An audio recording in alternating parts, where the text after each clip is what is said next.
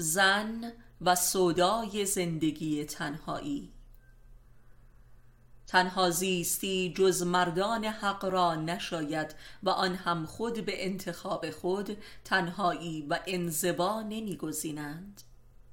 زیستن به تنهایی برای عامه مردمان مخاطر آمیز و مفسدانه و مهلک است و این امر برای زنان دو صد چندان خطرناکتر است.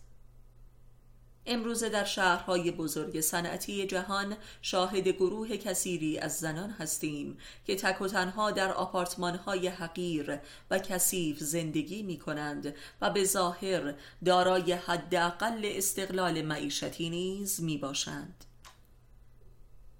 ولی تحقیق و گزارشات آرمانی نشان می دهد که اکثر قریب به اتفاق این زنان تنها به انواع بیماری های روانی بقایت پیچیده و لاعلاج مبتلایند و بخش عمده آنان به انواع مواد مخدر گرایش یافته و بسیاری از آنان به شیوه هایی مختلف به فساد اخلاقی و روسپیگری مبتلا شدند.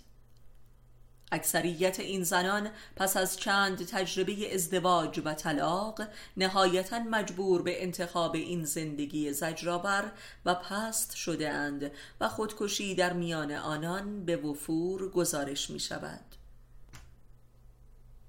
این زنان قربانیان صدای برابری زن و مرد و شعار استقلال اقتصادی شده اند.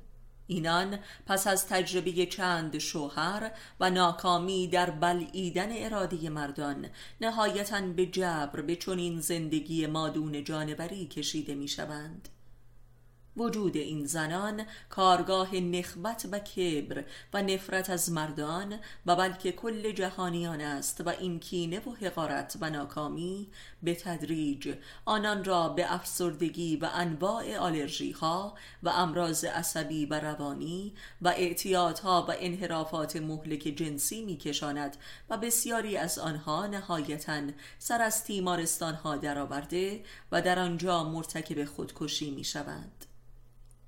این وسوسه در جامعه ما نیز به شدت در حال توسعه است و امیدواریم رسانه ها پیشا پیش از عاقبت این طرز فکر به مردم اطلاع رسانی کنند.